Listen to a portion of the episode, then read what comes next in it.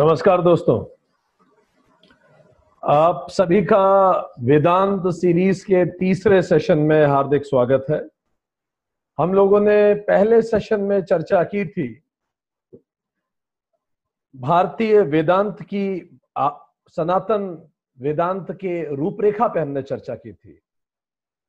दूसरे सेशन में हमने बात की थी कि इंसान के चार पुरुषार्थ का वेदांतिक दृष्टिकोण क्या है।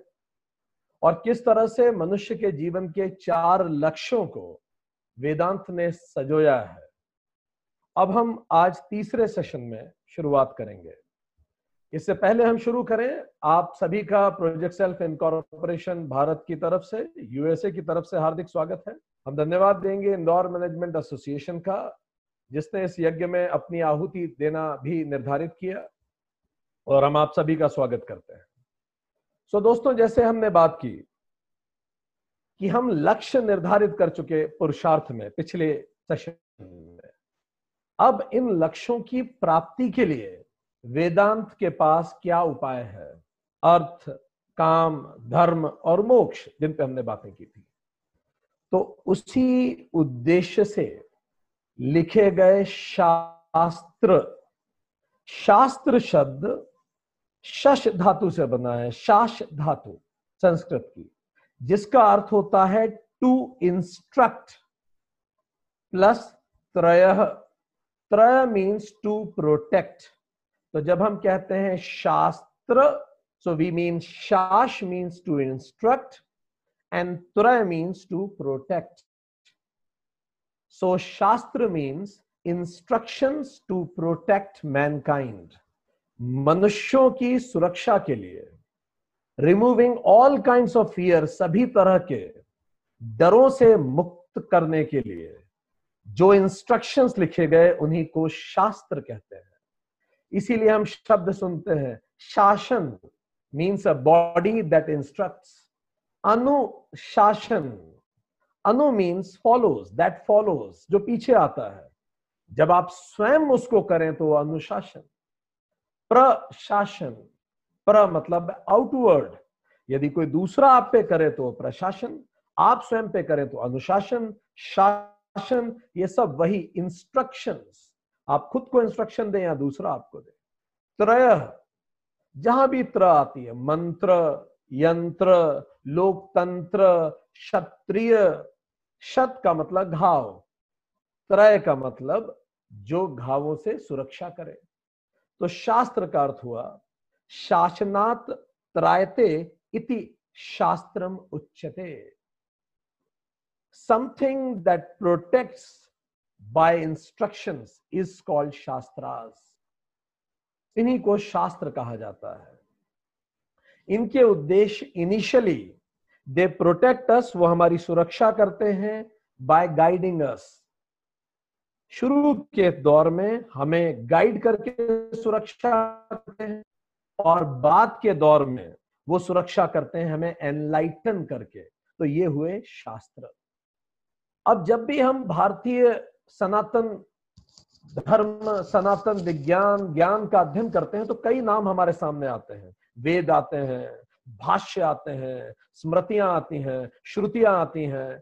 क्या है ये और इतने सारों की आवश्यकता क्या है? तो थोड़ा सा इस पे हम बात करें। हम सुनते थे एक राजा के दरबार में एक मंत्री था।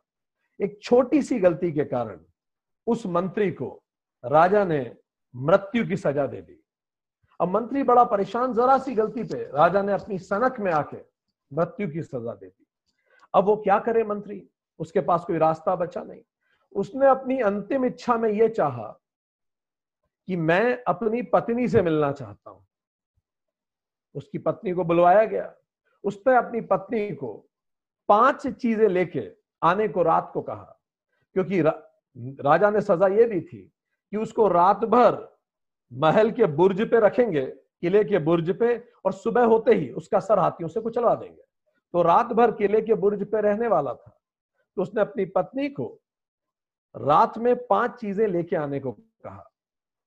चुपचाप किले की दीवार के पास में एक तो गो वो जो किले पे चढ़ती है बिग लेजर्ड बड़ी सी जो लेजर्ड होती है, बड़ी सी छिपकली गो दूसरा उसने कहा कि गो की नाक पर शहद डाल देना। और गो की पूछ पे एक रेशम की डोरी बाँध देना। और जहाँ रेशम की डोरी खत्म हो, वहाँ एक पतली रस्सी बाँध देना।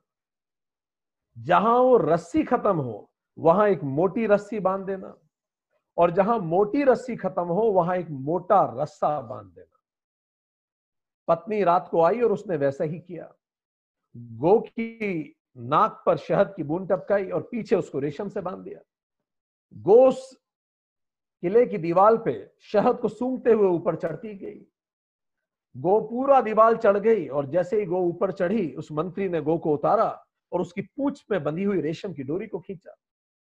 जहाँ रेशम की डोरी खत्म हुई, वहाँ पतली रस्सी थी, उसको खींचा। जहाँ वो रस्सी खत्म हुई, वहाँ मोटी रस्सी बंधी हुई थी, उसको खींचा। जहाँ मोटी रस्सी खत्म हुई, वहाँ एक मोटा रस्सा था, वो भी उसके हाथ में आ गया। अंततः मंत्री ने बुर्ज पे उस मोटे रस्से को बांधा और उस रस्से से उतर के भाग गया। बस यही भारत के शास्त्र हैं। अलग अलग तरह के हैं। पहला रेशम रेशम क्या है? जो बहुत सरल है, हल्का है, ताकि हर व्यक्ति उसकी गहराई को ना भी समझ पाए तो भी हर व्यक्ति उससे जुड़ सके। तो ये रेशम है हमारे पुराण कहानियाँ हैं बच्चा बच्चा समझ सकता है। विष्णु की कहानी है, भगवान शिव की कहानी है, देवासुर संग्राम की कहानियाँ हैं, प्रहलाद की कहानियाँ हैं।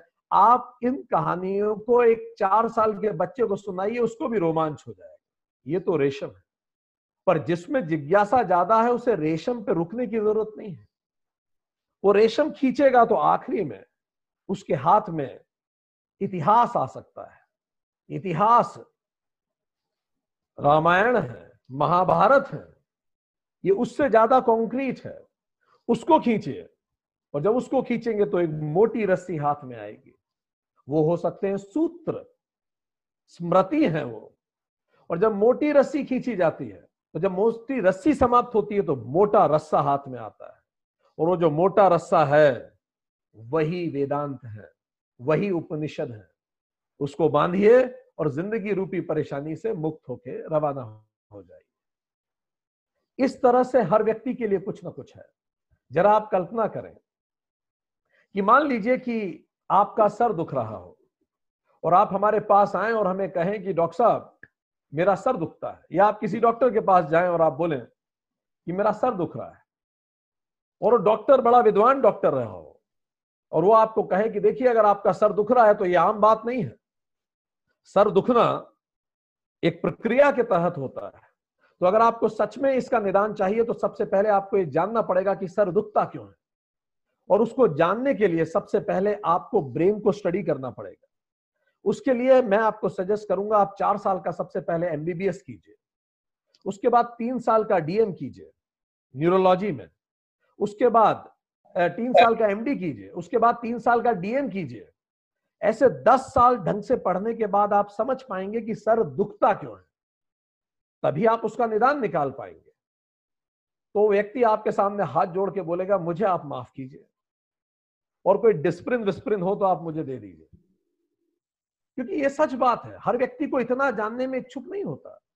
तो पुराण डिस्प्रिन है रामायण महाभारत डिस्प्रिन है। एक एपिसोड देखिए आपको अच्छा लगेगा आपका मन शांत होगा आगे बढ़िए। पर नहीं अगर आपको गहराई में उतरना है उस मोटे रस्से को ही पकड़ना है तो आप एमबीबीएस कीजिए सूत्र एमबीबीएस है।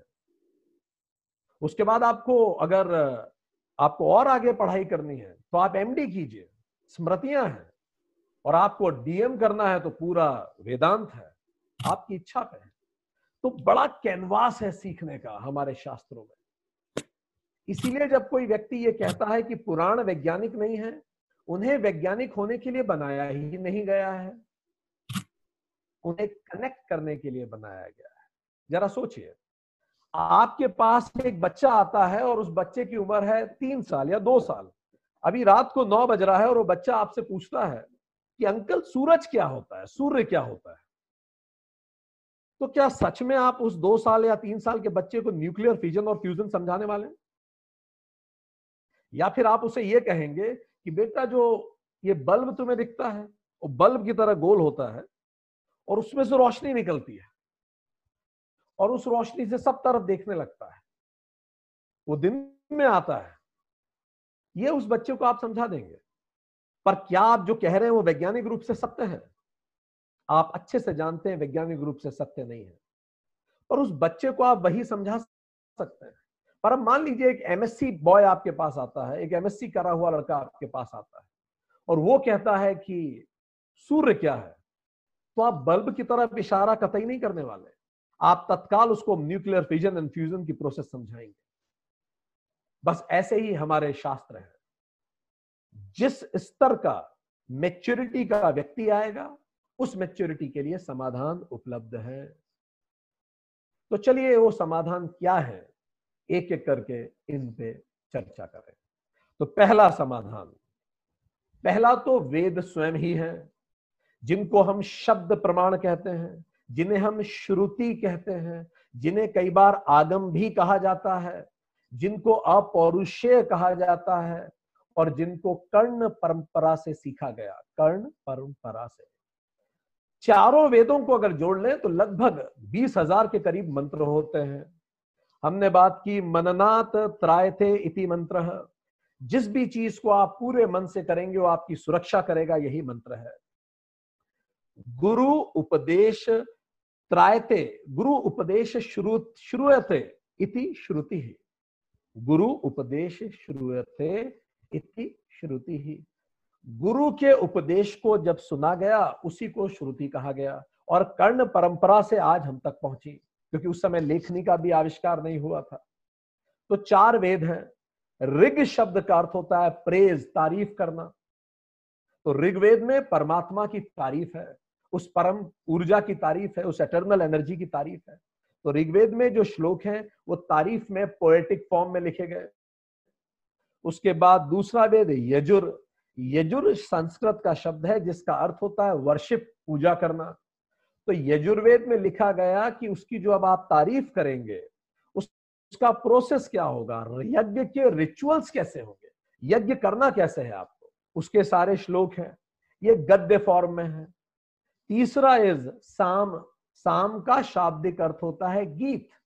सो परमात्मा उस परम ऊर्जा की स्तुति में जो गीत गाए गए, वो गीत है सॉन्ग्स फॉर द गॉड फिर आते हैं अथर्व। अथर्व मीन्स अर्थवान, जो प्रयास करे। तो तीनों ऊपर वाले वेदों का सार गर्भ, उनकी चीज़ें लेके अथर्व वेद बनाए गए। पर वेदों के कुछ उपवेद भी हैं। बात करिए कि उपवेद भी है। ऋग्वेद का उपवेद आयुर्वेद है। यजुर्वेद का उपवेद गंधर धनुर्वेद है। सामवेद का उपवेद गंधर्व वेद है और अर्थवेद का उपवेद शिल्प वेद है। ये जितने उपवेद हैं, ये किसी व्यक्ति ने रचे हैं, ये अपौरुषीय नहीं है और ये धर्म निरपेक्ष है, ये स्किल बिल्डिंग के लिए है। इसी के साथ कुछ वेदांग भी है, जैसे शिक्षा ये बताती है कि कैसे उच्चारण करना है वेदों का। छंद, ये उसको कविता के फॉर्म में बताते हैं। ये बताते हैं वेदों को पढ़ा कैसे जाए। फिर व्याकरण और निरुक्त है, ये बताते हैं वेदों को समझा कैसे जाए। और अंत में ज्योतिष और कल्प है, ये बताते हैं यज्ञ कैसे किए जाए। इन्हीं को वेदांग कहते हैं। तो हमने वेद जाने, उपवेद जाने, वेदांग जाने। अब हम थोड़ा सा ये समझें ये वेद कैसे हमें हमारे जीवन में फियरलेस बनाते हैं? तो राजा जनक और याग्लव्य की एक कथा वेदों में आती है। एक यज्ञ के दौरान राजा जनक ने याग्लव्य से पूछा कि, प्रभु, कौन है जो हमें सही दिशा दिखाता है? अगर हम परेशान हैं तो कौन सही दिशा दिखाता है? तो याग्लव्य ऋषि ने बोला, ये सूर्य यही तो सही दिशा दिखाता है। पूछा आगे उनसे जनक ने, और अगर रात हो रही हो तो? याग्लव्य ने बोला, अगर रात हो तो चाँद सही दिशा दिखाएगा। जनक ने फिर पूछा, और मान लीजिए अमावस हो तो फिर क्या? तो याग्लव्य ऋषि ने कहा तो फिर मशाल, अग्नि सही रास्ता दिखाएगी। अग्नि जलाई और आपको रास्ता दिखेगा। जनक ने पूछा, और मान लीजिए अग्नि का भी कोई संसाधन ना हो हमारे पास, आग न जला सके तो फिर याग्लव्य ऋषि ने कहा तो फिर साउंड आवाज़ रास्ता दिखाएगी। गौर से आवाज़ सुनिए और उसको फॉलो करते हुए चलिए। जनक ने पूछा, और मान लीजिए कोई आवाज़ देने वाला भी ना हो, ना अग्नि हो, ना सूरज हो, ना चाँद हो, ना कोई आवाज़ हो तो फिर क्या करें? उस केस में, याग्लव्य ऋषि ने कहा, उस केस में अप दीपो भव, अपना दीपक स्वयं बनो, अपनी अंतरात्मा की सुनो। वो हमेशा अंदर से हमें सचेत करती है। हर पल जब भी हम कुछ कहते हैं, नहीं कहते, करते हैं या नहीं करते, अंदर से एक आवाज़ ज़रूर आती है जो कहती है, तुम सही हो या तुम गलत हो? जब भी आपने अपने किसी सबॉर्डिनेट को डांटा हो, आपके अंदर से वो आवाज़ ज़रूर आई होगी, यार, आज ज़रूर से ज़्यादा डांट दिया। भले आप कभी सॉरी ना बोले, पर वो अंदर की आवाज़ ज़रूर हमें ललकारती है। एक प्रश्न हम आप सभी से पूछते हैं इसको समझने के लिए। इस प्रश्न को सुनते समय बड़ी गंभीरता से इस प्रश्न को सुनिएगा और प्रश्न के अंत में हाथ खड़ा करके तथास्तु कहिएगा, यदि आप तथास्तु कहना चाहें तो ही। पर आपके तथास्तु कहने का मतलब यह होगा कि जो आप कह रहे हैं, हम भी माता सरस्वती से प्रार्थना करेंगे, वो हो जाए। तो सोच समझ के तथास्तु कहिएगा। हम प्रश्न बोलेंगे, आपको केवल कहना है तथास्तु। और आपके तथास्तु कहते ही वैसा हो जाएगा। तो चलिए, हम शुरू करते हैं। गौर से प्रश्न पूछिएगा, सुनिएगा और मन से हाथ खड़ा करके कहिएगा तथास्तु। तो प्रश्न ये रहा आपके सामने।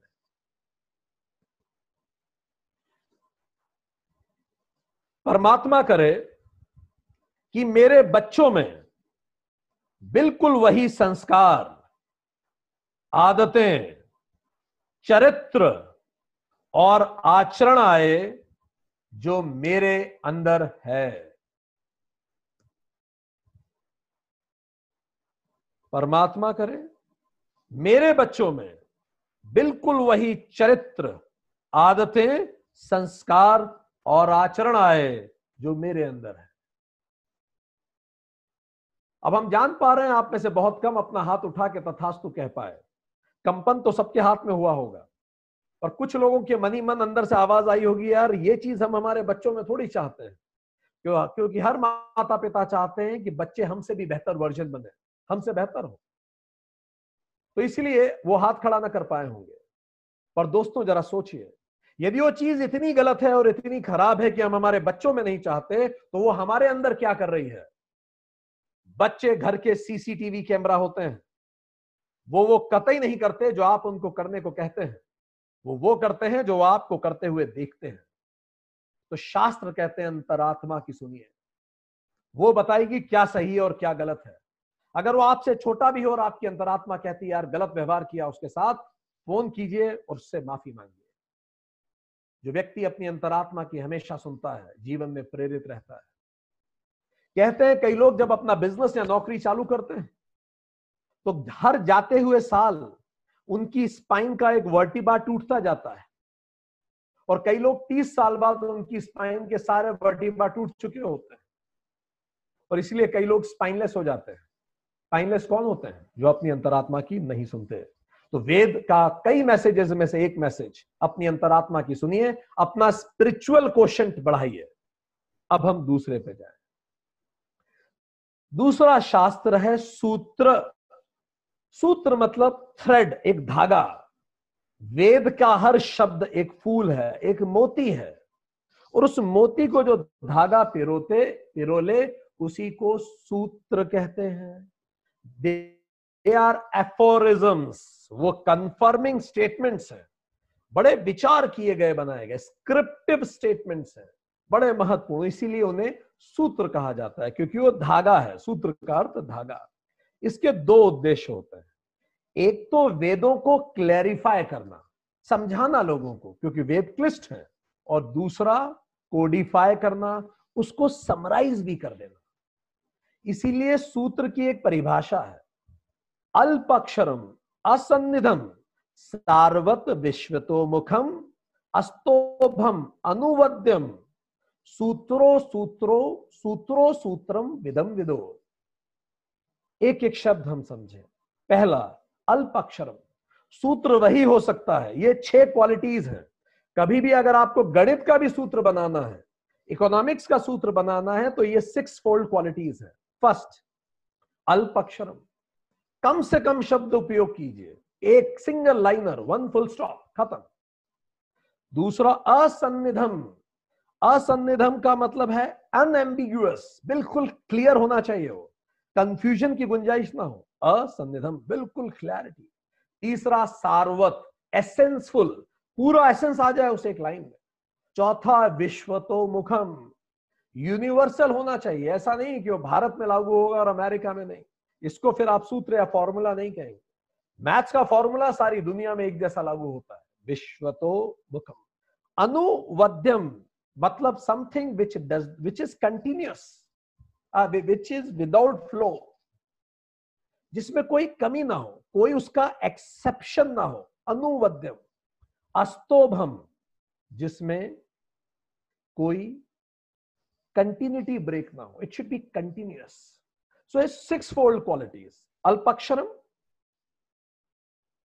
दूसरा असन्निधम, विश्वतोमुखम, सार्वत अनुवध्यम एंड अस्तोभम। ये छह क्वालिटीज जिसमें होंगी, वही सूत्र कहलाता है। जैसे एक उदाहरण हम ले पतंजलि योग सूत्र, इसकी शुरुआत होती है, योग चित्त से वृत्ति निरोध। चित्त की वृत्तियों को रोकने को ही योग कहते हैं। अब ये बड़ी सिंपल सी लाइन है कि जब चित्त की वृत्ति को हम रोक सकें तो उसको हम योग कहते हैं। अब इस लाइन को पढ़ने में एक मिनट से भी कम समय लगता है। समझने में एक साल लग सकता है और जीवन में उतारने में एक पूरा जीवन लग सकता है। यह है सूत्र। जैसे शरीर है, योग सूत्र, ब्रह्म सूत्र, ऐसे बहुत सारे सूत्र हैं। जैसे भक्ति सूत्र, नारद ने भक्ति सूत्र लिखा, पतंजलि ने योग सूत्र लिखा, शंकराचार्य उससे पहले, वेद व्यास जी ने ब्रह्म सूत्र लिखा। ग्रह सूत्र है, भक्त श्रोत सूत्र है, धर्म सूत्र, ऐसे बहुत सारे सूत्र हैं। सूत्र सिंगल लाइनर अब कोई भी एक सूत्र का, जैसे हम योग सूत्र की बात करें, ये शरीर की चर्चा करता है, शरीर के महत्व पे बात करता है। ये बताता है कि शरीर का अपना धर्म है, स्वधर्म है शरीर का भी। आप उस धर्म से चलेंगे तो आपका शरीर स्वस्थ रहेगा, जिसको सर्केडियन रिदम्स कहते हैं विज्ञान में सर्कैडियन रिदम्स रात को 9 बजे शार्प आपका दिमाग में, आपके शरीर में मेलाटोनिन जनरेट होता है। कौन कहता है आपके शरीर को कि मेलाटोनिन जनरेट करें? अपने आप होता है, क्योंकि हमारा शरीर सूरज से कनेक्टेड है। मेलाटोनिन वो हार्मोन है जो आपको सोने के लिए प्रेरित करता है। और आश्चर्यजनक रूप से सुबह साढ़े सात बजे वो हार्मोन बंद हो जाता है। कौन उसे चालू और बंद कर रहा है? ये प्रकृति का हमें संदेश है कि नौ बजे तैयारी कर लीजिए सोने की, और साढ़े सात बजे के बाद सोना संभव नहीं है। सोना ही नहीं है आपको पर जब आप उस मेलाटोनिन को इग्नोर करेंगे, कैसे करते हैं? अभी तक मेलाटोनिन इसलिए सेक्रेशन होता था क्योंकि हम सूरज से हमारा मस्तिष्क पिछले 20 लाख साल से जुड़ा हुआ है। हम उसी अनुसार जीवन जीते आए। पर अभी हमने ये लाइट की तरह, जो ट्यूबलाइट होती है, हमारी बल्ब होते हैं, हमने नकली सूरज बना लिए। तो हमारी बॉडी कंफ्यूज हो जाती है। भारत भारत तो सूरज अर्थ हो चुका है और अंदर सूरज अभी भी है। तो मेलाटोनिन का सिक्रेशन कंफ्यूज हो गया है। इस कारण लोगों को अनिंद्रा जैसी परेशानियाँ होने लगी। हो क्या रहा है? हम शरीर के धर्म का पालन नहीं कर रहे। इसीलिए समस्या हो रही है। इसीलिए आप देखिए रात को 9 से 12, 12 से 3 और 3 से 6 ये तीन स्पेल आप बांट लीजिए अपने सोने के। रात को 9 से 12 ये पहला स्पेल है। इस समय बॉडी अपने आप को फिजिकली रिपेयर करती है। दूसरा स्पेल होता है बारह से तीन। बॉडी अपने आप को रिपेयर करती है साइकोलॉजिकली भी। इसीलिए आप देखिए, सुबह चार बजे बहुत गहरी नींद होती है। पर अगर आप इस समय जगे रहेंगे तो फ़िज़िकल रिपेयर स्लो हो जाएगा साइकोलॉजिकल रिपेयर शुरू हो स्लो हो जाएगा। तो हम कर क्या रहे हैं? हमारे शरीर के धर्म का पालन नहीं कर रहे। स्वधर्म का पालन नहीं कर रहे। इस कारण शरीर कमज़ोर होता है। तो इसीलिए योग सूत्र लिखा गया, जिसमें शुरू से कहा गया, यम नियम आसन, प्राणायाम, प्रत्याहार, धारणा, ध्यान, समाधि एट स्टेप्स बता दिए गए। ये सूत्र है। अब हम अगले पे जाए। अच्छा जो लोग इन सूत्रों को पालन नहीं करते, उन्हें बीमारियाँ होने लगती हैं। हमने सुना एक बार एक आदमी बीमार होके बड़ा परेशान हो गया और उसने परमात्मा की प्रार्थना की। और परमात्मा को कहा, हे प्रभु तूने हमें बनाया, इंसान को बड़ी कृपा है। पर ये जो बीमारी साथ में बना दी, ये तुझे नहीं बनानी थी। ये बड़ा परेशान करती है। परमात्मा बड़े नाराज़ हो गए। इंसान इंसान की बात सुन के परमात्मा बीमारी से नाराज़ हो गए। परमात्मा ने बीमारियों को कॉल किया। बोला, मेरे सुनने में आया है कि तुम मेरे क्रिएशन को, इंसान को परेशान करती हो। तुम्हारी हिम्मत कैसे होती है उनके पास जाने की? तुम्हें नहीं पता वो सब इंसान मेरे पुत्र हैं। तो बीमारी तो घबरा गई। और घबरा के हाथ जोड़ के बीमारी ने बोला, प्रभु, मुझे माफ़ करें। मुझे पता है कि इंसान आपके पुत्र हैं, आपके बच्चे हैं, और मेरी क्या बिसात कि मैं आपके बच्चों को परेशान करूँ? पर प्रभु, मैं क्या बताऊँ? ये आपके बच्चे ही बार बार अनुनय विनय करके मुझे पुकारते हैं तो ही मैं जाती हूँ। वो चौहान साहब सूरज अस्त और चौहान साहब मस्त रोज रात को शराब पी के सो जाते हैं। और ये पिछले 20 साल से कर रहे हैं। अब मैं क्या करूँ ये कर करके बार बार मुझे बुलाते हैं तो मुझे उनकी किडनी फेल करने जाना ही पड़ा प्रभु। दूसरे वर्मा साहब हैं, वो गुटखा खाते हैं तमाकू खाते हैं और पिछले इतने सालों से गुटखा तमाकू खा खा के अनुनय विनय करके मुझे पुकारते हैं। अब आपके पुत्र है, मैं भी नकार तो सकती नहीं तो मुझे भी जाके उनको माउथ का कैंसर करना पड़ा, मैं क्या करूँ प्रभु? मेरी कोई विसात नहीं कि आपके बच्चों को परेशान करूँ, पर आपके बच्चे ही मुझे बुलाते हैं। तब भगवान ने इंसान की तरफ़ देखा और पूछा, क्या ये सच कह रही हैं? और सारे इंसानों का गर्दन शर्म से नीचे हो गई, क्योंकि ये फैक्ट है। हर व्यक्ति बीमारियों को अपनी स्वधर्म को, शरीर के धर्म को न मान के न्योता देता है। दोस्तों, ये शरीर परमात्मा का हमें गिफ्ट है, और इस शरीर को हम कैसा रखते हैं? ये हमारा रिटर्न गिफ्ट है हमारे परमात्मा को। सूत्र बताते हैं। तो सूत्र हमें फ़िज़िकल क्वेश्चन पढ़ाते हैं, हमारा शारीरिक क्वेश्चन। अब अगले पे चलते अगला है स्मृति। अभी जितनी बातें हम लोग कर रहे हैं, आप में से बहुत सारे लोगों को कल ये बातें याद रहेंगी। तो वो हो गया आपकी स्मृति मेमोरी। पर आप में से कुछ लोगों को ये बातें आप भूल जाएँगे। वो हो गया विस्मृति। अब जिनको याद रहेगा स्मृति, वो शायद किसी दूसरों को भी बताना चाहें। तो जब वो किसी और को बताएँगे तो वो जो कुछ बताएँगे, उसी को कहा जाएगा स्मृति। वेद श्रुति है और ये स्मृति है। स्मृति का मतलब उद्देश्य ये है, ये सूत्रों को इलाबरेट करने के लिए बनाई गई। They are elaboration of sutras they are memorise and they are in chanting format वो गाए जाने योग्य है। तो स्मृति सूत्रों का इलाबरेशन है चैंटिंग फॉर्मेशन है, और उनको गाया जाता है। ऐसी बहुत सारी स्मृतियाँ हैं, जैसे पाराशर स्मृति है। मनु स्मृति है, जिसमें बड़ा विवाद भी होता है। नारद स्मृति है, याग्लव्य स्मृति है। ये स्मृति काल बाधित है। लोगों ने लिखी, उस समय के लिए लिखी। ये काल बाधित है। और शास्त्रों में स्पष्ट लिखा है कि अगर कभी स्मृति और श्रुति में कंफ्यूजन हो तो आपको केवल श्रुति को फॉलो करना है। क्योंकि श्रुति अपौरुषेय है और स्मृति एक व्यक्ति की याददाश्त है। तो स्मृतियाँ आपको बताएँगे, आप मनुस्मृति पढ़ेंगे, वो आपको सामाजिक तौर पे आपको कैसे जीना है वो भी बताएँगे। कई स्मृतियाँ ये भी बताएँगी, यज्ञ कैसे किया जाए? कई स्मृतियाँ बड़ी महान है। वो बताएँगे, यज्ञ कैसे किया जाए? आपको ये भी जानने को मिलेगा कि पूरा जीवन वास्तव में एक यज्ञ ही है। यज्ञ का शाब्दिक अर्थ होता है कर्म। तो पूरा जीवन कर्म ही तो है। भगवान कृष्ण गीता में कहते हैं, अर्जुन एक पल भी कोई व्यक्ति कर्म किए बिना नहीं रह सकता। तो पूरा जीवन कर्म ही है। ये पूरा जीवन कर्म है और जो जो कर्म हम करते जाते हैं, उस यज्ञ रूपी जीवन में एक आहुति है। तो जैसे हम आहुति देते हैं तो हम आहुति के साथ क्या बोलते हैं? स्वाहा। स्वाहा शब्द का अर्थ क्या है? स्व। हा मतलब समर्पण। मैं इसमें जौ, तिल या घी नहीं डाल रहा। वो प्रतीक मात्र है। मैं स्वयं का समर्पण करता हूँ। I give my hundred percent into it that's why it is called स्वाहा। अब जैसे ही मैं स्वाहा करूँगा, ऊपर से परमात्मा क्या कहेगा?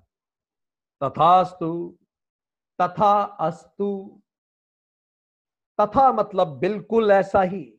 जैसा तुम चाहते हो वैसा नहीं। ऐसा ही। कैसा? तथा मतलब ऐसा ही अस्तु मतलब हो। तो कैसा हो? जैसा तुम चाहते हो वैसा नहीं। तो फिर कैसा? जैसा तेरा स्वाहा है, वैसा ही मेरा तथास्तु होगा, परमात्मा कहता है। परमात्मा कहता है, तू स्वाहा में मक्कारी कर बेटा, मैं तथास्तु में मक्कारी करूँगा। आज हम लोग अपने अपने घरों में बैठे हुए हम लोग अपने जीवन के जिस भी स्टेशन पे आज हैं, जिस भी पड़ाव पे हैं, अगर आपने आज जो भी कुछ अचीव किया है अपने जीवन में, निश्चित तौर पे आप पलट के देखिए तो कहीं आपने बड़ी ईमानदारी से स्वाहा किया होगा। आज आप जहाँ भी हैं, जो आप हैं, वो इसी कारण है क्योंकि आपने कभी स्वाहा किया पर आज हम अगर वहाँ नहीं है जहाँ हम हो सकते थे तो उसका कारण है, कहीं ना कहीं आप पलट के देखिए, हमारे स्वाहा में मक्कारी रही होगी। तो जीवन हर क्षण चुनाव है, हम अपने स्वाहा में कितनी ईमानदारी रखते हैं। गर्मियों की घटना है ये। हमारे घर में एक रिश्तेदार के बच्चे आए थे। पड़ोस में भी कुछ बच्चे आए हुए थे। पुरानी घटना है ये। ये दोनों बच्चा बच्चियाँ छह साल की उम्र के बच्चे थे, सब आपस में खेलते थे। तो जो पड़ोस में छह साल की बच्ची आई थी, इसने हमारे घर जो छह साल का बच्चा आया था, उसको कहा, इस लड़के के पास बहुत सारी अंटियाँ थी, कंचे, और उस लड़की की मौसी अमेरिका से बहुत सारी चॉकलेट्स लाई थी। तो इसमें उस बच्ची ने, इन दोनों ने आपस में बात की। इस लड़के ने उस बच्ची को कहा, देखो, तुम्हारे पास इतनी सारी चॉकलेट्स हैं, मेरे पास खूब सारी अंटियाँ हैं। क्यों ना ऐसा करें, हम लोग एक्सचेंज कर लें। तुम्हारे पास भी कुछ अंटियाँ हो जाएँगी, मेरे पास भी चॉकलेट्स हो जाएगी, दोनों के पास दोनों हो जाएँगी। उस बच्ची को बात भली लगी। उसने बोला, ठीक है अच्छा आइडिया है। हम देखते थे, इस लड़के ने टूटी टूटी सी गंदी गंदी सी क्रैक क्रैक सी खराब खराब सी अंटियाँ निकालना चालू की अपने झोले में से। और जो सबसे गंदी हो सकती थी वो अंटियाँ उस बच्ची को दे दी। उस बच्ची ने भी अपने झोले से कुछ चॉकलेट निकाल के इस बच्चे को दे दी। एक्सचेंज हो गया। दोनों को दोनों मिल गया। अब रात को वो बच्चा हमारे पास ही सो रहा था। तो रात को करीबन एक डेढ़ बजे वो बच्चा करवट बदल रहा। हमने उसको ऐसे करके बोला, ढंग से सो। तो बोलता है, काका साहब, मैं सोच रहा हूँ। हमने बोला, सच में? छह साल का बच्चा रात को डेढ़ बजे सोच रहा है। बस कलयुग में यही दिखना बाकी था। हमने बोला, भाई साहब, आप क्या सोच रहे हो रात को डेढ़ बजे? तो बोलता है, काका साहब, मैं सोच रहा हूँ कि कहीं उस लड़की ने खराब खराब चॉकलेट तो नहीं दे दी मुझे। ये होता है दोस्तों, भले वो नौकरी हो, ज़िंदगी का कोई काम, रिश्ता हो या कोई व्यवसाय हो, या कोई तैयारी ही क्यों ना हो, जब आप अपना सौ प्रतिशत नहीं देते तो आप हमेशा कंफ्यूज रहते हैं। कि जो रिटर्न्स आपके पास आ रहे हैं, वो पूरे हैं कि नहीं? स्मृति आपको यज्ञ के तरीके भी बताती है। आगे जाए। तो अगला है पुराणास। पुराणास नाम से ही स्पष्ट है। पुरा मीन्स प्राचीन। पुरा अपि नवाहा इति पुराण। जो पुराना है but still it is ever fresh जो बिल्कुल नया भी है। ये कहानियाँ हैं। ये उन स्मृतियों का भी इलॉबरेशन है। ये और इलॉबरेट कर देंगी। So it is very much elaborative it is very simple but it also codifies ये कोडिफाई कैसे करती हैं? क्योंकि यहाँ इंसान कोई भी वर्च्यू इंसान बन जाता है, जैसे धर्म राम के द्वारा दिखाया जाएगा, जैसे कोई भी ऐसे वर्च्यूज जो होते हैं हमारे अंदर, जैसे शांति, वो एक देवी का रूप ले लेगी। जैसे कोई योग्यता इंद्र हो जाएँगे, वरुण देव हो जाए बहुत सारे देव आ जाएँगे, वो सुर बन जाएँगे। और बुरी बुरी विचार, जैसे अहंकार, काम, क्रोध, लोभ, ये असुर बन जाएँगे। और सुर और असुर आपस में लड़ाई करेंगे। तो जैसे हमने बताया, ये डिस्प्रिन है। हर कोई इससे कनेक्ट कर सकता है। ये रेशम का धागा है। ये सभी के लिए है। ताकि हर व्यक्ति किसी भी उम्र, किसी भी मैच्योरिटी लेवल का हो, हमारे शास्त्रों से जुड़ सके। श्रीमद भागवत है। बहुत सारे हरिवंश पुराण है। उसे बहुत सारे पुराण हैं। अठारह पुराण और अठारह उप पुराण माने जाते हैं। और भी बहुत सारे हैं। वेद व्यास जी ने इनका भी संकलन किया। सो so, वेद और पुराणों में अंतर क्या है? जो वेद में वैल्यू है वो पुराण में कहानी बन जाती है। जो वेद का कंसेप्ट है वही पुराण में पर्सन व्यक्ति बन जाता है। जो वेद में आ, कोई सिंथेसिस है वो पुराण में सिंबल बन जाता है। जो वेद में ऑडियो है क्योंकि वेद श्रुति है वही पुराण में ऑडियो विजुअल बन जाता है। लड़ाई हो रही है, सुरासुर संग्राम हो रहा है, अमृत मंथन हो रहा है। अब हर चीज़ किसी ना किसी का प्रतीक है इसमें। बच्चों को भी रुचि आएगी। अमृत मंथन कैसे होगा? एक तरफ़ सुर होंगे, एक तरफ़ असुर होंगे। तो सुर कौन हो गए? सुर शब्द का शाब्दिक अर्थ है, जो सिंक हो सिंक्रोनाइज्ड हो, वो सुर है। और असुर कौन होता है? जो सिंक्रोनाइज्ड ना हो। आपने देखा होगा, हमारे घरों में भी कई हमारे घर के सदस्य सुर होते हैं और कई असुर होते हैं। सुर मतलब जिनके साथ आपका तारतम्य बैठता है, वो सिंक्रोनाइज्ड है। और कुछ लोग असुर हैं हमारे घरों में ही। वो सिंक्रोनाइज नहीं है, वो हमेशा डिस्कशन में कुछ अलग बात ही करेंगे। और बाकी लोग एक ही बात पे सहमत होंगे। तो ये लोग जो अलग बातें करेंगे, वो असुर हो गए। अब जब सुर और असुर एक साथ चर्चा करेंगे तो मंथन होगा। अब मंथन किस पे होता है? मंथन बुद्धि पे होता है, बुद्धि मथती है। ठीक?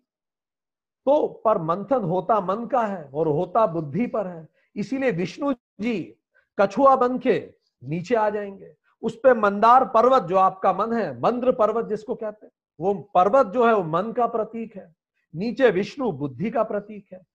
बुद्धि के आधार पर मन को रखेंगे और सुर, सर, असुर दोनों तरफ़ से खींचेंगे। प्रोज एंड कॉन्स हम डिस्कस करेंगे। पर याद रखिए, ये आर्ग्यूमेंट नहीं है, ये डिस्कशन है। अंतर क्या होता है आर्ग्यूमेंट और डिस्कशन डिस्कशन कोऑर्डिनेशन के साथ होता है। आर्ग्यूमेंट में अपोजिशन होती है। तो ये मंथन कर कैसे रहते अगर आपको याद हो? वासुकी जो नागराज है, उनको जब नाग बना के खींचा गया और उनको बाँध के दोनों खींच रहे थे दोनों तरफ़। तो जब सुर खींचते थे तो असुर ढील देते थे। और जब असुर खींचते थे तो सुर ढील देते थे। तभी तो चर्निंग हो पाती थी। इसीलिए घरों में कहा जाता है, जब एक गुस्सा हो रहा हो तो दूसरा शांत हो जाओ, वो ढील दे। जब वो खींचे तो ये ढील दे, जब ये खींचे तो वो ढील दे। नहीं तो आर्ग्यूमेंट हो जाएगा। तो मंथन किया। जब मंथन किया बैठ के सब लोगों ने, बुद्धि के आधार पे मन का मंथन प्रोस कॉन्स दोनों। तो नए नए विचार निकले क्रिएटिव थॉट सामने आए। तो उसी में से क्या निकला? सबसे पहले विष जहर निकला आर्ग्यूमेंट हुआ, गुस्सा आया एक दूसरे पे। पर धीरे धीरे जब समझ बढ़ी तो उसके बाद हाथी एरावत निकले, उच्च श्रवा घोड़ा निकला। ऐसे बहुत सारी चीज़ें निकलना चालू हुई। ये चीज़ें क्या है? ये प्रतीक है धर्म का। गाय, काम कामधेनु गाय, घोड़ा, हाथी, ये प्रतीक है धर्म का। धर्म निकला उसी में से। फिर पारिजात वृक्ष निकला, चिंतामणि निकली। ये सब चीज़ें किस चीज़ों के प्रतीक है?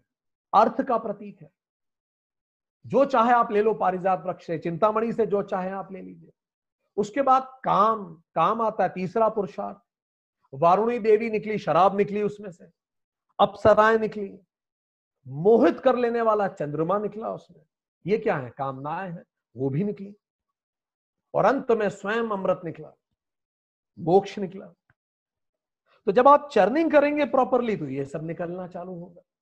तो शास्त्र का जो हिस्सा है पुराण, ये अलग रूप से उसी बात को समझाने का प्रयास होता है, जो इस तरह से हम नहीं समझा पाते। इसलिए सुर असुर संग्राम, जय विजय, दो द्वारपाल होंगे। कहेंगे, बैकुंठ के दरवाजे पे दो द्वारपाल हैं। जय शब्द का अर्थ क्या होता है? जय का अर्थ होता है जो स्वयं को जीत ले। इसीलिए महाभारत में संजय है जो धृतराष्ट्र को समझाता है, क्योंकि जो खुद को जीत ले, इसका मतलब जिसने अपनी लालच ईर्षा काम, क्रोध, अहंकार को जीत लिया, उसी का तो मन शांत रहेगा। और जिसका मन शांत रहेगा, वही तो परिस्थिति को सही सही देख पाएगा।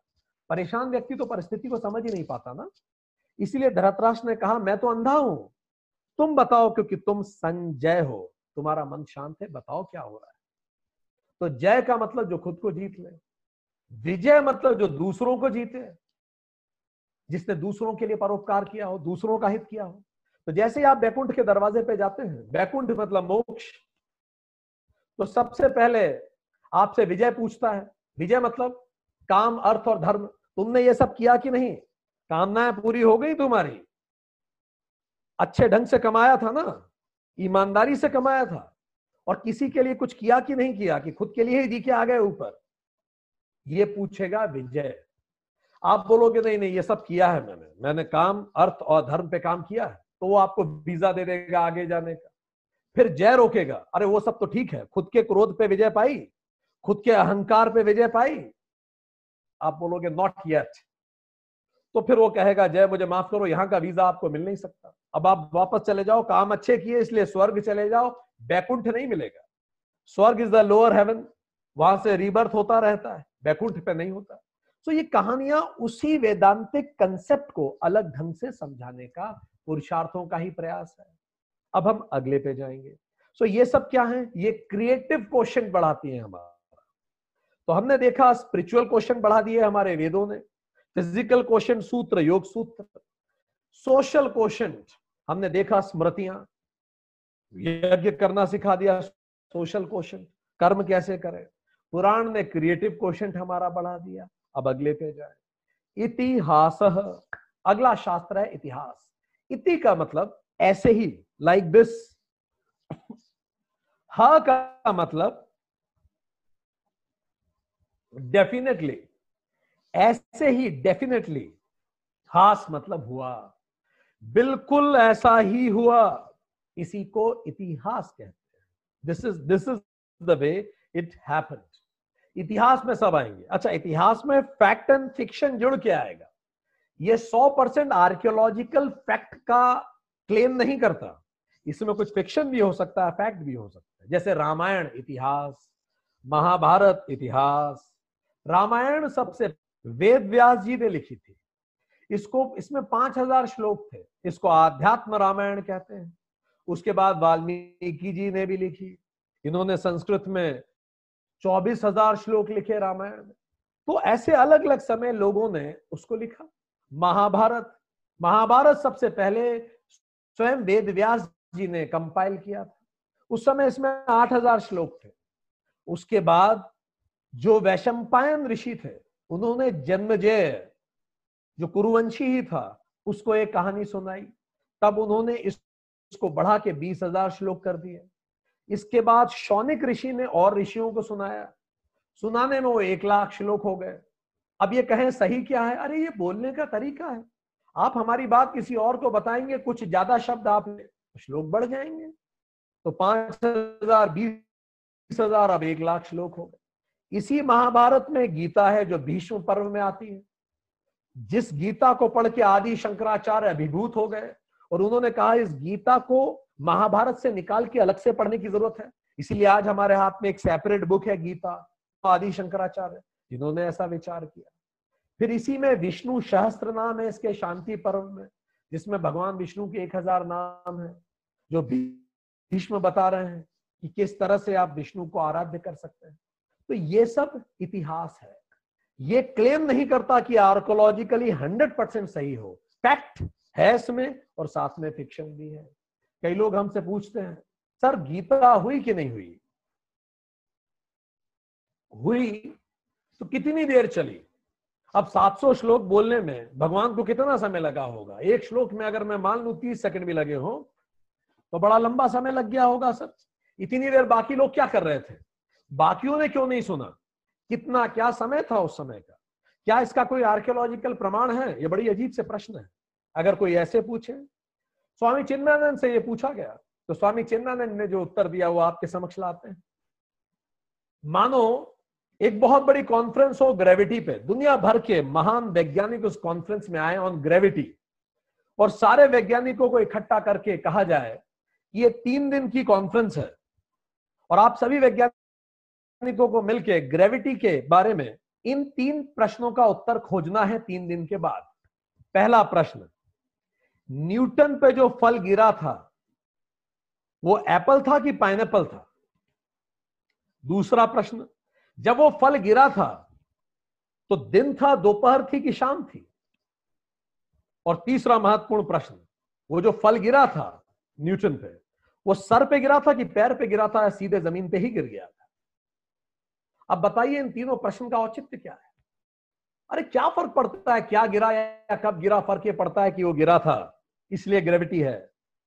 क्या फ़र्क पड़ता है कि गीता या ये, इसका आर्कियोलॉजिकल प्रमाण कितने हैं? अगर गीता के श्लोक आपके जीवन को सुंदर बनाते हैं तो अपनाइए, और कितना ही आर्कियोलॉजिकल प्रमाण हो, अगर वो आपके जीवन को सुंदर ना बनाते हो तो मत अपनाइए। अगर आपको उससे सीखने को मिल रहा है तो आप उसे लीजिए, नहीं तो छोड़िए। तो ये है, हमने कहा दीज आर कॉल्ड इतिहास।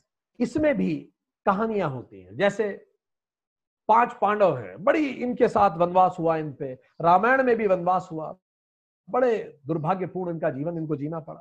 तो पाँच पांडव क्या बताते हैं? इतनी बुरी स्थितियों के राजकुमार जब गए वनवास पे तो कैसे उन्होंने जिया? तो पाँच पांडव इंसान के विपरीत परिस्थितियों में लड़ने की पाँच क्वालिटीज बताती हैं। पहली, युधिष्ठिर क्या बताते हैं? पायस ऑब्जेक्टिव्स बड़े लक्ष्य हमारे। धर्मपुत्र हैं वो, लक्ष्य सही होने चाहिए। पर केवल क्या लक्ष्य बनाने से काम हो जाता है? दूसरा काम करना होगा, योजना बनाइए उसके लिए। तो योजना कैसे बनेगी लक्ष्य के लिए? टाइम बाउंड मेजरेबल प्लान जो हमने कल भी बताया था आपको, पहले क्लास में भी बताया था। टाइम बाउंड मेजरेबल प्लान योजना। ये कौन रिप्रेजेंट करते हैं? सहदेव। क्योंकि सहदेव को पिता पांडु ने मरने से पहले यह वरदान दिया था। कि मेरे मरने के बाद तुम मेरे मांस का एक टुकड़ा खा लेना और तुम भविष्य देख पाओगे। ये मेरा वरदान है। तो सहदेव एकमात्र पांडव थे जो भविष्य को देख सकते थे। उन्हें पहले से ही पता था कि महाभारत में क्या होने वाला है, कौन जीतेगा, कौन हारेगा। इसीलिए कृष्ण जी के लिए सबसे बड़ा खतरा यह सहदेव थे कि अगर उन्होंने पहले ही सब कुछ बता दिया तो युद्ध होगा ही नहीं। कर्ण का भी भेद खुल जाएगा। इसीलिए कृष्ण ने उनसे वचन लिया कि तुम किसी को बताओगे नहीं। पर सहदेव ने कहा कि प्रभु, किसी ने पूछ लिया तो मैं क्या करूँगा? तो मैं झूठ तो बोल नहीं सकता। तो कृष्ण ने कहा, ठीक है, ये बात सही है। अगर कोई पूछे ना तो तुम बताओगे नहीं। सहदेव ने वचन दे दिया। सहदेव पाँचों पांडवों में सबसे छोटे थे। पूरा महाभारत युद्ध हो गया, बहुत सारे लोग मर भी गए, पर किसी ने पूछा तक नहीं सहदेव से कि लड़े कि ना लड़े। उसकी राय ही ना ली। इससे ये भी सीखने को मिलता है, घर में जो सबसे छोटे हैं नौकरी में जो शॉप फ्लोर पे काम करते हैं और ऑर्गेनाइजेशन में जो बॉटम लेवल ऑफ़ हेरारकी में है, उनसे भी पूछिए, वो आपको ग्राउंड रियलिटीज बताते हैं। तो फिर हो गए सहदेव। पर अब योजना बनाने से काम हो जाएगा क्या? एक आदमी है जिसके पास लक्ष्य और योजना है, उससे काम नहीं हो। With your planning and projection you need power to execute Bhima, Bhim represents power to execute but then fourth thing also you need precision of Arjuna लोगों का मन भटकता है। कई लड़के civil service student civil services की तैयारी करते हैं। उनके साथ के लोग प्राइवेट कंपनी में नौकरी शुरू कर लेते हैं। तो उनका मन व्यथित होता है। यार, मेरा साथी प्राइवेट सेक्टर में इतना लेडर चढ़ता जा रहा है, मैं अभी तक तैयारी कर रहा हूँ। प्रिसीजन वो खो देते हैं। और फिर वो नहीं सेलेक्ट हो पाते। प्रिसीजन और अंतिम प्रिसीजन का मतलब saying no to many good ideas so that you can focus on one great idea. Who said this? Steve Jobs. इसलिए स्टीव जॉब की एप्पल कंपनी ने सैमसंग की तरह टीवी बनाना चालू नहीं किया फ्रिज बनाना चालू नहीं किया उन्होंने एक रास्ता पकड़ा और आज सैमसंग से भी बड़ी कंपनी बन गई प्रिसीजन और लास्ट इज़ पैशन नकुल, जो सबसे सुंदर थे पैशन अगर सच में आप कुछ करना चाहते हैं तो रात को सोते समय वो अंतिम विचार होना चाहिए, जो भी आपका लक्ष्य है और सुबह उठते ही वही पहला विचार होना चाहिए, अगर ऐसा है तो आप पैशनेट है वो करने के लिए स्वामी विवेकानंद कहते थे, जो भी तुम्हारा लक्ष्य हो, तुम्हारी रगों में बहना चाहिए। तुम्हारी आँखों से टपकना चाहिए, तुम्हारी धमनियों में होना चाहिए। रगों में दौड़ते फिरने के हम नहीं कायल। जब आँख ही से न टपका तो फिर लहू क्या है? तो ये भी जो इतिहास है, कहानियों के फॉर्म में उसी वेदांतिक ज्ञान को बताते हैं। अब अगला है भाष्यम। भाष्यम मीन्स कॉमेंट्री शब्द है कॉमेंट्री सो so, इससे पहले हम एक लाइन और कह दें इतिहास आपका ए क्यू बढ़ाते हैं। ए क्यू मतलब अवर्जन अग, अगर कोई एट्रोसिटीज है कोई बुरी सिचुएशन है तो आप उनका सामना कैसे करते हैं? How you can face difficulties A Q आपका बढ़ाते हैं। ठीक। अब आगे बढ़ते हैं। भाष्य भाष्य मीन्स कॉमेंट्रीज कॉमेंट्रीज का मतलब जो लिखे गए शास्त्र वो क्लिष्ट थे। इसी कारण उन पे कमेंट्री लिखी गई। शंकराचार्य ने कॉमेंट्री लिखी वेदों पे। अब शंकराचार्य पे कमेंट उनकी कमेंट्री पे कमेंट्री स्वामी चिन्मयानंद जी ने लिखी, उनकी कमेंट्री पे फिर किसी और ने कमेंट्री लिखी। ऐसे पूरी गुरु परंपरा सृजित हुई, जिसमें कमेंट्री उसकी सब कमेंट्री उसकी सब कमेंट्री बनना शुरू हुई। ये जो कमेंट्रीज हैं, ये हमें अलग अलग तरह के डायमेंशंस देखना सिखाती हैं उसी एक सत्य को। तो अलग अलग आचार्य हुए, उन्होंने कमेंट्रीज लिखी। कमेंट्रीज सिंप्लीफाई करती है इलॉबरेट करती है, और उसके मीनिंग को समझाती है, जो शास्त्रीय ज्ञान है। ये चाबी है उस शास्त्रीय ज्ञान को खोल लेने की। इसलिए अगर डायरेक्ट वेद समझ में ना आए तो हम भाष्य पढ़ लें कॉमेंट्री पढ़ लें, वो मदद करती है। जैसे आदि शंकराचार्य गीता की सर्वश्रेष्ठ कॉमेंट्री अगर आप हमसे पूछें तो आदि शंकराचार्य की कॉमेंट्री अगर हम कहेंगे, ये हमारे नज़रिए से हो सकती है। ऐसे बहुत बड़े महानुभव हुए, उन्होंने अपनी अपनी महानतम कॉमेंट्री लिखी, किसी और के नज़रिए से कोई दूसरी भी हो सकती है। तो आदि शंकराचार्य अपनी जो कॉमेंट्री है, उसमें लिखते हैं ये जो जगत है, इसमें दो प्रमुख कारक हैं, प्रवृत्ति लक्षण और निवृत्ति लक्षण। वृत्ति का मतलब एक्शन नी का मतलब इनवर्ट निवृत्ति मतलब जब आप अंतर्मुखी हो जाते हैं। प्र का मतलब आउटवर्ड प्रवृत्ति का मतलब जब आप अपने एक्शंस को बाहर की तरफ़ रखते हैं तो वो प्रवृत्ति हो जाती है। तो जब प्रवृत्ति और निवृत्ति के बैलेंस से ही ये पूरी सृष्टि चलती है। अगर प्रवृत्ति बहुत बढ़ गई और निवृत्ति खत्म हो गई तो दुनिया बर्बाद हो जाएगी। क्योंकि हर व्यक्ति काम करने में लगा है और वो इतना दौड़ रहा है कि उसको समझ में ही नहीं आ रहा कि वो किस दिशा में दौड़ रहा है। महामारियाँ फैलेंगी, बर्बादियाँ आएँगी वर्ल्ड वॉर होगी। अगर आप वर्ल्ड वॉर के पहले देखें तो ये सारी विश्व ताकतें लड़ी क्यों थी आपस में? ये लड़ी ही उपनिवेशवाद के कारण था। प्रवृत्ति इतनी बढ़ गई कि आपस में वर्ल्ड वॉर हो गई। इसलिए निवृत्ति भी ज़रूरी है। पर अगर पूरी दुनिया निवृत्ति में ही चली जाएगी तो दुनिया समाप्त हो जाएगी क्योंकि प्रवृत्ति बचेगी नहीं। तो काम, धर्म और अर्थ प्रवृत्ति के लिए है, मोक्ष, निवृत्ति के लिए है, और इन दोनों का बैलेंस ही गीता में सिखाया जाता है। हर व्यक्ति में निवृत्ति और प्रवृत्ति का बैलेंस होना चाहिए। बहुत मन से खाना खाइए, पर जैसे डकार आए, निवृत्ति पे चले जाइए। तत्काल छोड़ दीजिए। आपको पता होना चाहिए, रुकना कहाँ है? जो भी कर रहे हैं, चलने की क्षमता और रुकने की क्षमता, ये दोनों प्रवृत्ति और निवृत्ति। ये दोनों जिसमें होती हैं, उसका जीवन सुरक्षित और अच्छा रहता है। ये शंकराचार्य ने कहा। ऐसे अलग अलग विद्वानों ने अलग अलग बातें की। इसी से अलग अलग संप्रदाय बने हिंदुस्तान में। हर संप्रदाय उसी एक परम सत्ता के, परम सत्य के बारे में अलग अलग विवेचना है। जिनको आप हिंदुस्तान के अलग अलग संप्रदाय के, श्री वैष्णव संप्रदाय, शैव संप्रदाय अलग अलग संप्रदाय, दक्षिण शैव संप्रदाय, काश्मीरी शैव संप्रदाय, अद्वैत, द्वैताद्वैत, ये सब उसी सत्ता को समझाने के संप्रदाय है। तो ये हमारा ईक्यू e बढ़ाते हैं इमोशनल क्वेश्चन कैसे? आगे बढ़े, पर हमें अपनी भावनाओं को रोकने की क्षमता भी होनी चाहिए। और अंतिम है प्रकरण ग्रंथ। प्रकरण ग्रंथ का क्या मतलब? कि भाई शुरू कहाँ से करें? यह प्रश्न स्वाभाविक होता है। इतना बड़ा आभा मंडल है, इतना सब कुछ है। सर, इतनी सारी बातें हैं, अब शुरू कहाँ से करें हम? तो ये तक बता दिया शास्त्रों ने। आप एलिमेंट्री बुक से चालू कीजिए ए बी सी डी से शुरू कीजिए। प्रकरण ग्रंथ एलिमेंट्री बुक्स हैं इंट्रोडक्टरी बुक्स हैं, जो बेसिक सिखाती है। बेसिक्स वो डिफाइन करती है हर शब्द को। आपको उसमें विवेक शब्द का अर्थ मिलेगा।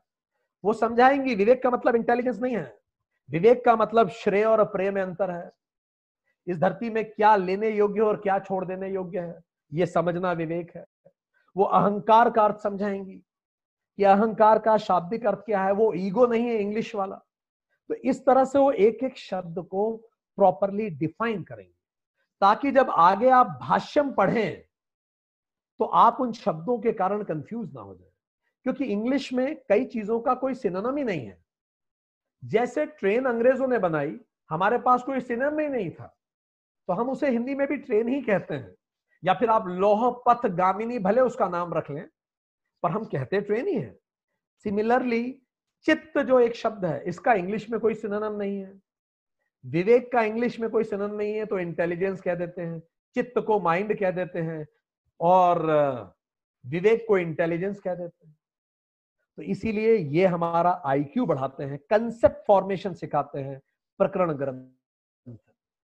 जैसे प्रकरण ग्रंथ कौन से है? तत्वबोध है, आत्मबोध है, विवेक चूड़ामणि है, दृग दृश्य विवेक है, अपरोक्षानुभूति है, ये सब बेसिक नॉलेज है। इन्हीं महान ज्ञानियों ने प्रकरण ग्रंथ लिखे।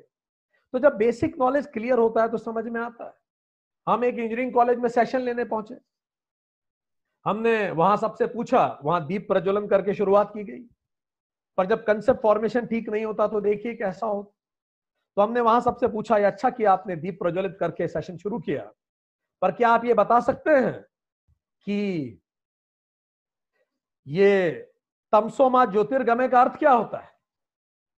तो एक स्टूडेंट मंच पे आया और बड़ी गंभीरता से उसने बताया सर तमसो जा माँ ज्योतिर्गमय का। तमसो माँ ज्योतिर्गमय का अर्थ होता है, तू सो जा माँ, मैं ज्योति के घर जा रहा हूँ। और हम और बाकी सारे लोग दंग रह गए। तब हमें अच्छा वो मज़ाक नहीं कर रहा था? उसको यही अर्थ पता था? कंसेप्ट तब हमें समझ में आया कि कई स्टूडेंट ना तो खुद पढ़ रहे हैं और ज्योति के घर जाके उन्हें भी पढ़ने नहीं दे रहे। तो हमने डिसाइड किया कि हम कॉलेजेस में और पढ़ाना चालू करें और निवेदन करें भाइयों, खुद भी पढ़ो और ज्योति को भी पढ़ने दो। ज्ञान का सृजन हो। एक शब्द आता है संस्कृत में, चरावेती चरावेती। इसका अर्थ होता है चलते रहो चलते रहो। पर कई लोग इसका गलत अर्थ निकाल लेते हैं। चरते रहो चरते रहो। तो अपने जीवन को पास करते रहते हैं। समय बिताते हैं अपने जीवन में। सांस लेना जीवन नहीं है। तो ये सारे शास्त्र उन पुरुषार्थों को अचीव करने के इंस्ट्रक्शंस हैं। तो जस्ट अ क्विक रिकैप शास्त्र मतलब शास्त्र प्लस तरह इंस्ट्रक्शन टू प्रोटेक्ट अस शास्त्र, पहले शास्त्र है वेद। वेद का अर्थ वही है जानना। ऋग्वेद, ऋग का अर्थ है प्रेस करना। यजु का अर्थ है वर्शिप करना। साम का अर्थ है सॉन्ग्स और अथर्व इन सब का कॉम्बिनेशन है। और इन सभी चीज़ों को वेदों में संजोया गया। वेद के उपवेद भी हैं और वेदांग भी है। हमने देखा धनुर्वेद गंधर्व वेद शिल्प वेद और आयुर्वेद, इनके उपवेद हैं। उपवेद किसी पुरुष ने लिखे अपौरुषीय नहीं है। और वेदांग जो है, वो हमने देखा शिक्षा, छंद, व्याकरण, निरुक्त, ज्योतिष और कल्प, ये वेदांग है। हमने देखा कि कैसे अपनी अंतरात्मा की सुनना वेद सिखाते हैं और ये हमारा स्पिरिचुअल क्वेश्चन बढ़ाते हैं। सूत्र जो है, ये वो थ्रेड है जो इन सबको जोड़ लेता है। योग सूत्र है, धर्म सूत्र है, सारे सूत्र हैं।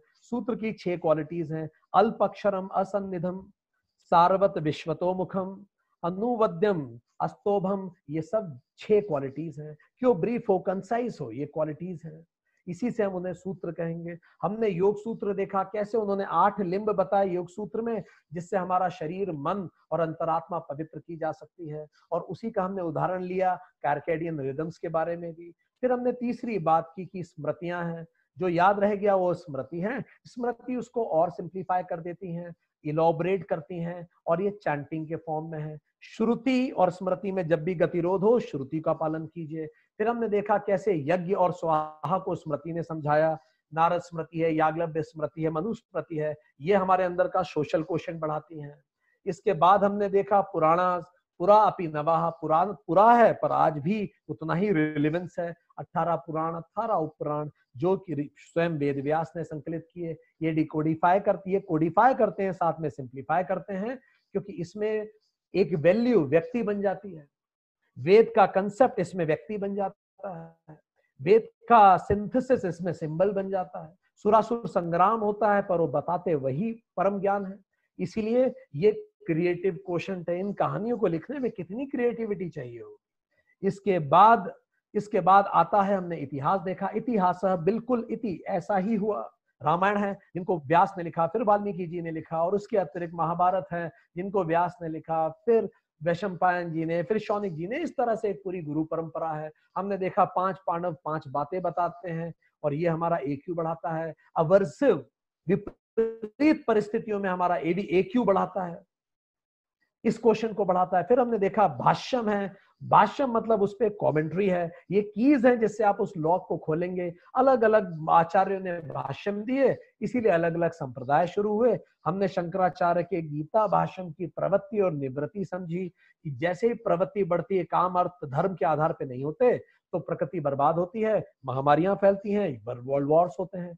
इसीलिए निवृत्ति भी ज़रूरी है दोनों का प्रॉपर कॉम्बिनेशन होना चाहिए। जैसे एक इलेक्ट्रॉन के इलेक्ट्रॉन घूमता है इसमें सेंट्रीपिगल एंड सेंट्रीपिगल फोर्स दोनों बराबर होने चाहिए नहीं तो सृष्टि तबाह हो जाएगी। अंत में हमने देखा शुरुआत करें प्रकरण ग्रंथों से ताकि हमारे कंसेप्ट सही रह सके। बहुत बहुत धन्यवाद। शुक्रिया। अब